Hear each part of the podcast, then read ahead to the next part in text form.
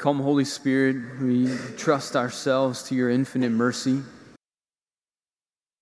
We give you permission, Lord, to do whatever it is you desire to do.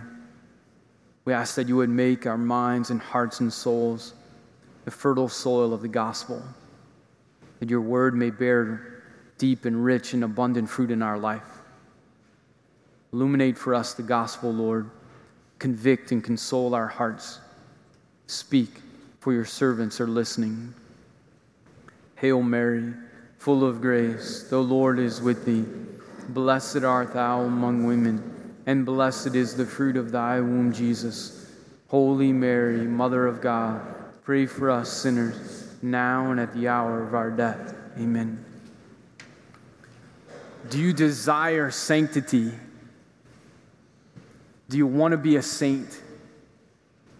This part of this feast that the church gives us today, the Feast of All Saints, is meant to inspire us to long for sanctity. That this is what God created us for. We're created in His image and likeness. And those of us who are baptized, this becomes our very orientation in life to be in full communion with the Lord, to manifest His holiness in our very beings because our closeness to Him. And the church gives us this feast of all saints, recognizing that the saints are those who are in heaven, and we have the, the list of those who have been on the official canon, right? The canonized saints, St. Francis, St. Clare, you name them. But this day is a recognition that there are countless others who are in heaven who have lived their lives in communion with the Lord, reliance upon His mercy, and have made it to experience the, the fullness of heaven with Him forever. They're example. They intercede for us. And hopefully they encourage and inspire us to be saints. So we're thinking of that like, okay, well, yeah, maybe, Father, I want to be a saint, and maybe like, uh, not I, right? Not the S word, like that's a little bit much. I just want to kind of like cruise through, right? Like just cruise through. We were not made to cruise through. Pope Benedict told the youth in one of his speeches, he says, The world offers you comfort. You are not made for comfort, you are made for greatness. You're not made for comfort. You're not made for mediocrity. You're not made for just scooting through. You're made for sanctity. That's what the Lord has called us to. But what is a saint? There are different ways that we can explain it. One of my favorite definitions comes from Cardinal von Balthasar. He says this, and it's a little bit of a technical definition, so hang on and I'll explain it. He says, The saints are the perfect sacramental continuation of the incarnation for their particular time and place. What does that mean? The incarnation is Jesus, right? The Son of God who has taken on flesh. So the Word made flesh, the fullness of divinity manifested in human flesh. And so the sacramental life of that, like, right, we're the body of Christ. And sacramentally, Christ is present in us, in our flesh. So we are an extension of the incarnation. And the saints are those like, why do we need a bunch of them? Because not all of us can manifest the fullness of Jesus alone. And so God had created each of us to manifest His love, His life, His mercy, and His kingdom in our place, in our time, in a unique, irrepeatable way. When we look at the saints, we say, okay, there's, again, Francis, Clare, you name them. And then the church says, imitate the saints. She doesn't say imitate them in the sense that be exactly like them, but imitate their faith, imitate their hope, imitate their love imitate their virtues in a way in which has never been done before. You know, you are, I am, a unique, irrepeatable human being. There's never been another one like you, and there will never be another. And God wants to speak His word to the world through your life in a, in a way that He's never done before. Like, that's why He made you. So we think of this, right? Like this, put this in context with some example. Our the 20 the 20th century, we're in the 21st century right now, right? Most of you are in college, you should like we know these things, right? So in the 20th century, And we had one of the, the most bloodiest, maybe the bloodiest century of all of human history. So many wars, so much killing. People began in a very real way. Like there was this notion that science and technology have gone so far that we can just create a peaceful world on our own efforts. And then this is like World War I, World War II, and bloodbaths all over the place. Maybe not.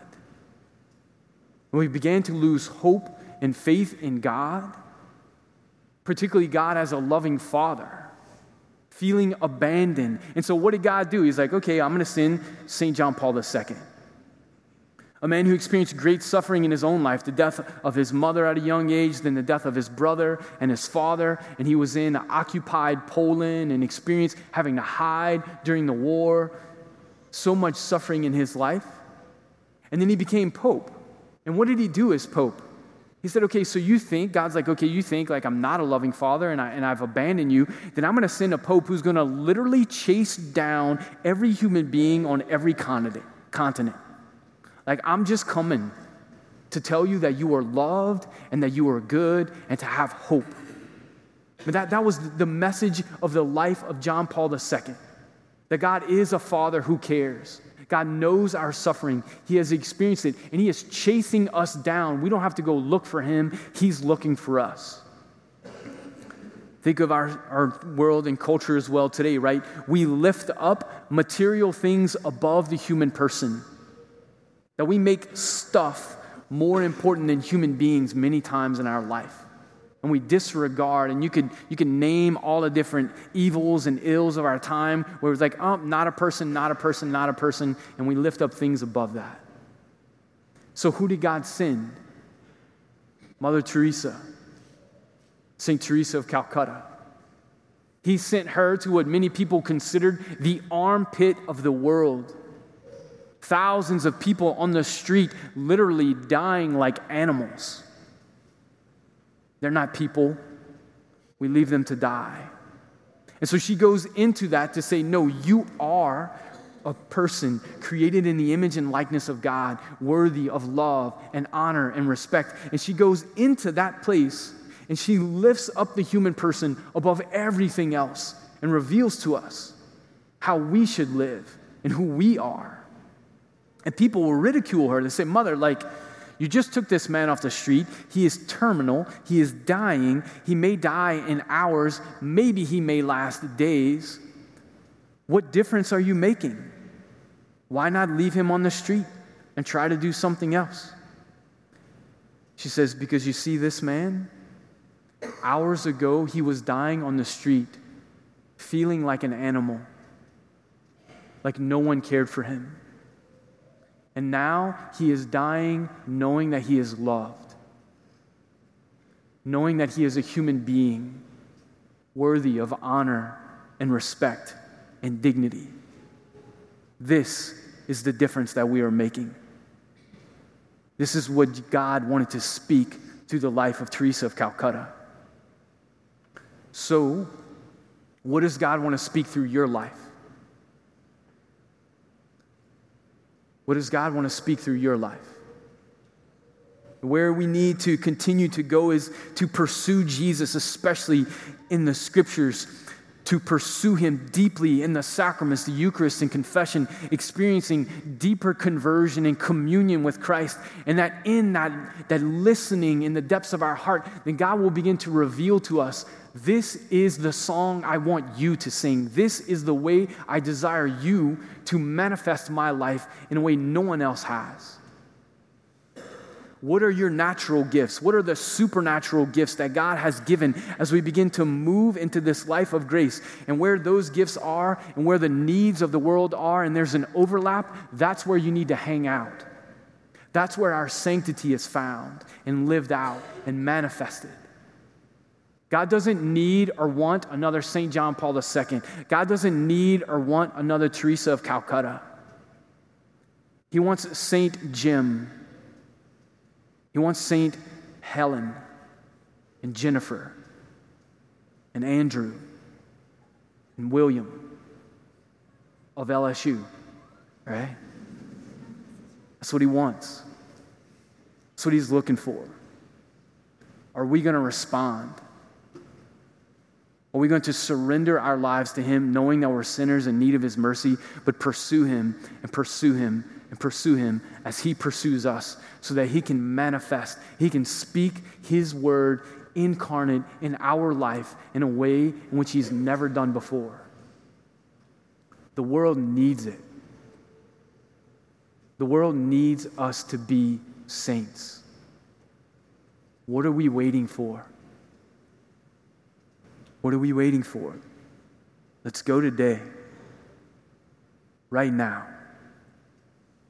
Do you long for sanctity? Do you desire sanctity? Yes. Yes, we do. Because we want to make a difference. And we want to be loved and to love.